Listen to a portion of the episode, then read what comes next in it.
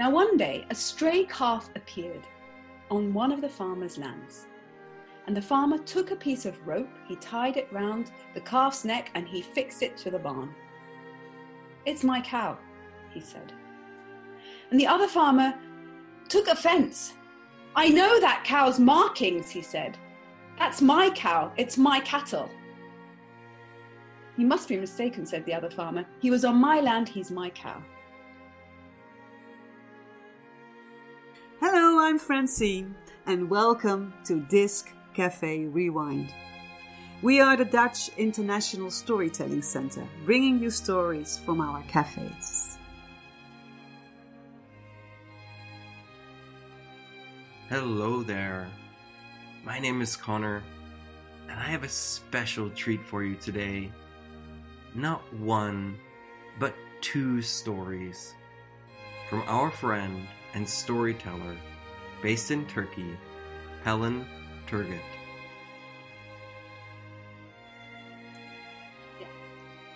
Thank you for the beautiful music.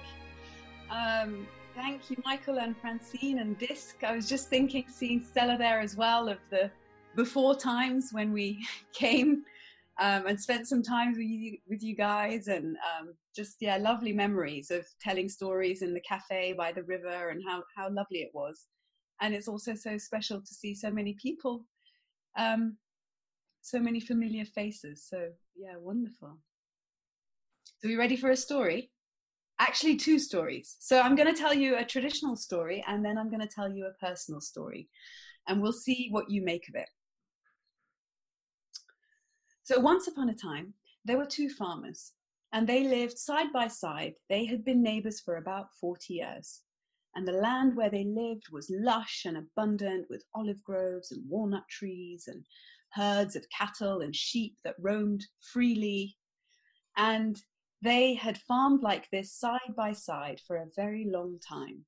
In the winters, they would make up a fire and share cozy chats.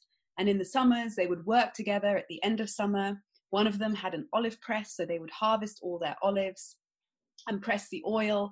The other had a grape press, so they would harvest all the grapes and make their fresh wine and celebrate. And in this way, 40 years passed harmoniously and with actually great joy. Now, one day, a stray calf appeared on one of the farmer's lands. And the farmer took a piece of rope, he tied it round the calf's neck, and he fixed it to the barn. It's my cow, he said. And the other farmer took offense. I know that cow's markings, he said. That's my cow, it's my cattle. You must be mistaken, said the other farmer. He was on my land, he's my cow. And in this way, they bickered and they rowed, and it grew louder and louder, and then all of a sudden it stopped. They just stopped talking to each other, and a kind of deathly silence descended on that beautiful land. And one day, one of the farmers, he went and he built a huge trench, and it ran all the way down from the hill, from the pond at the top of the hill, all the way along their boundary, along their fields, and he filled it and flooded it with water. And then he did one thing more and he called it the creek. And the other farmer was incensed. The creek, he thought. The creek. I know what I'll do, he thought. I'll build a huge, tall fence. And I will make sure that I never have to look on him or his land ever again. The creek. And at that moment, there was a knock on the door and he opened it, and there was a young woman. And she was dressed like a backpacker, backpack strapped to her back, slightly scruffy, bright eyes. And um, she said she was a carpenter and she was in need of a bit of work. She'd been traveling around that region. She was in need of a bit of work, and might he have something going? Funny you should say that, he said. And he described to her his plans for the tall, huge fence so that he would never have to look on his neighbor again. I can do that. That sounds like a job I can do, she said. I'll need some more supplies. He left her with the basic bits of wood and nails that he had, and she had all the tools that she needed. And he left her sawing and cutting. He drove off into town to get some more supplies. As dusk fell, he pulled up back up the dusty road towards his farmhouse. And the Land Rover, he got out of his Land Rover, looked across where he thought this tall fence would be, and instead he saw a bridge crossing from one side of the waterway to the other. And it wasn't just any old bridge, it was a beautiful wooden bridge with gorgeous wooden railings. And there, on the other side of the bridge, he saw his friend the farmer taking one so slow step onto the bridge, his hand outstretched. I'm so glad you did this, he said. I would never have had the courage to. And the other farmer sighed, and he too took one step towards the bridge. And slowly they moved across towards each other and patted each other on the back gruffly, the way farmers might. And then they turned to the carpenter and invited her in for a cup of tea. But she had already strapped on her backpack and tied her laces. I have to go, she said. Thank you. I have so many more bridges to build. Hmm. So I'm going to take you now to the late 90s. And um, I was a rookie reporter for Reuters news agency. And uh, that meant mainly that I was allowed to cover the stories that the more seasoned correspondents didn't find that interesting. And this actually suited me quite well because I thought they were the most interesting stories. And um, at that time, this was the late 90s, Turkey was very strictly secular. And so they were, they were, it was a time when uh, young women who wore the headscarf were forbidden from entering universities. Um, they were allowed to study only if they wore a hat or a wig. And protests had started here and there um, with these young women who were, who were really demanding the right to be able to, to be allowed to be educated um, in however they wanted. And um, I was assigned this story. I had to argue for it a little bit, but I was assigned this story, and I had a I, I, I had a rendezvous with a group of young women.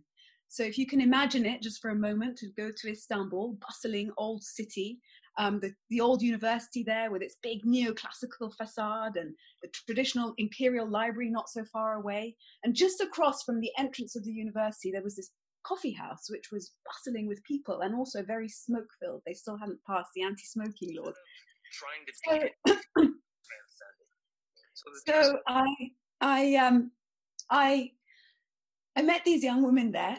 we spent the better part of an afternoon talking, and at one point, um, you have to also remember that I was raised. It's good that my parents are here, but that I was raised a good secular Turk, and I didn't have any friends who wore the headscarf. It just wasn't a part of my universe at all, and it was actually very difficult for me to understand that choice.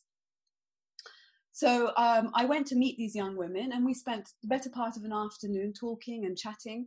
And um, they, at one point, one of them said to me, she described the act of wearing the veil as a daily act of devotion to something larger than herself.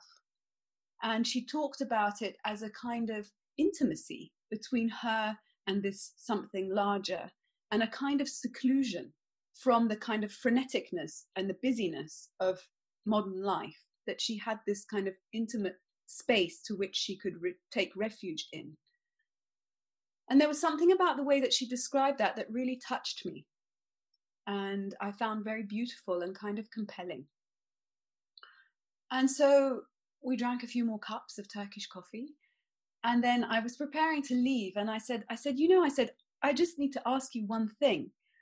Um, if would you if i was to ask you to defend my right to walk down the street wearing a miniskirt would you would you do that and she looked at me and she smiled and she said i have to be honest with you she said i don't think you should be walking down the street wearing a miniskirt so um, where I sit with these stories is that sometimes, you know, we can build a bridge in an afternoon. The materials are there, we have the right help, it's the right time, and we can just do it. We can just build that bridge. And sometimes it takes a lot longer to build those bridges, and we can only go really one plank at a time, trusting that we will get there in the end. The bridge will be built, but that it will be built in its own sweet, good